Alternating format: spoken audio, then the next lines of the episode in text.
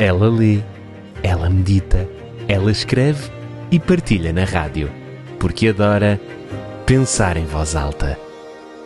Com Wilma Vieira.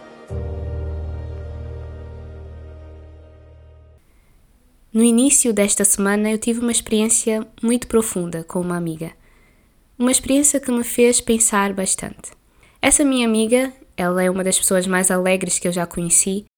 De tão alegre que ela é, no nosso grupo de amigos nós a batizamos como a Rainha da Alegria, porque sempre que ela chega, nos lugares onde ela está, sempre reina uma energia boa, uma paz, uma espontaneidade que é algo muito agradável de se sentir. Mas acontece que, a partir de um determinado momento, ela começou a comportar-se de maneira diferente. Ela começou a isolar-se mais, ela começou a ficar um pouco mais quieta. E como era algo que já tinha acontecido antes, e era porque ela estava a passar por alguns problemas pessoais, dessa vez também interpretei como se fosse dessa forma. Então pensei, ok, é uma fase que já vai passar, ela já vai voltar ao normal e vai nos alegrar novamente. De alguma forma percebi que ela queria um certo espaço e estava a evitar contato, a evitar interação então eu quis respeitar isso.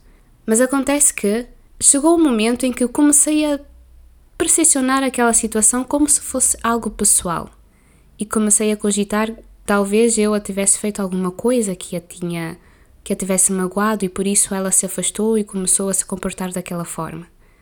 Porque de alguma maneira eu percebia que ela comportava-se de uma forma com algumas pessoas e comigo e outras comportava-se de outra maneira. Então comecei a pensar: será que nós lhe fizemos alguma coisa? É engraçado como nós, seres humanos, sempre tentamos dar as nossas próprias explicações às situações que nos rodeiam. Sempre tentamos fazer a nossa própria leitura, mesmo sem termos conversado com a pessoa em questão.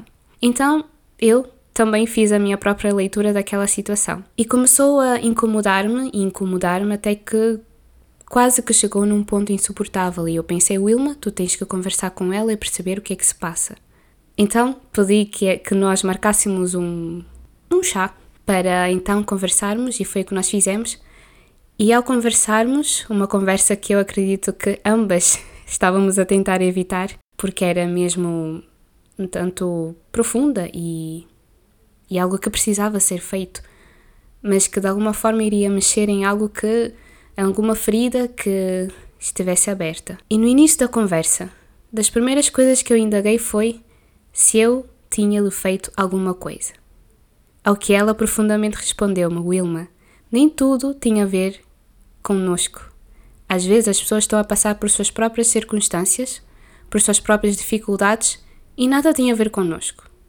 Nem tudo gira em torno de nós mesmos. Bem, tenho que confessar que foram duras aquelas palavras, mas a parte boa é que no decorrer da conversa ela começou por se abrir e começou a desabafar e eu percebi o que é que se passava. Mas eu percebi muitas coisas e pensei bastante. É verdade que nós gostamos, não é de gostar, mas temos essa tendência de muitas vezes levar as coisas para o lado pessoal e achar que se refere a mim, é relacionado comigo, quando a pessoa pode estar a ter os seus próprios problemas. Eu não só entendi que eu preciso ter uma mente mais aberta para considerar que nem tudo deve ser levado para o lado pessoal, mas que sim, podem existir outras razões a motivarem o comportamento das pessoas, mas também muito me arrependi por não ter chegado nela antes.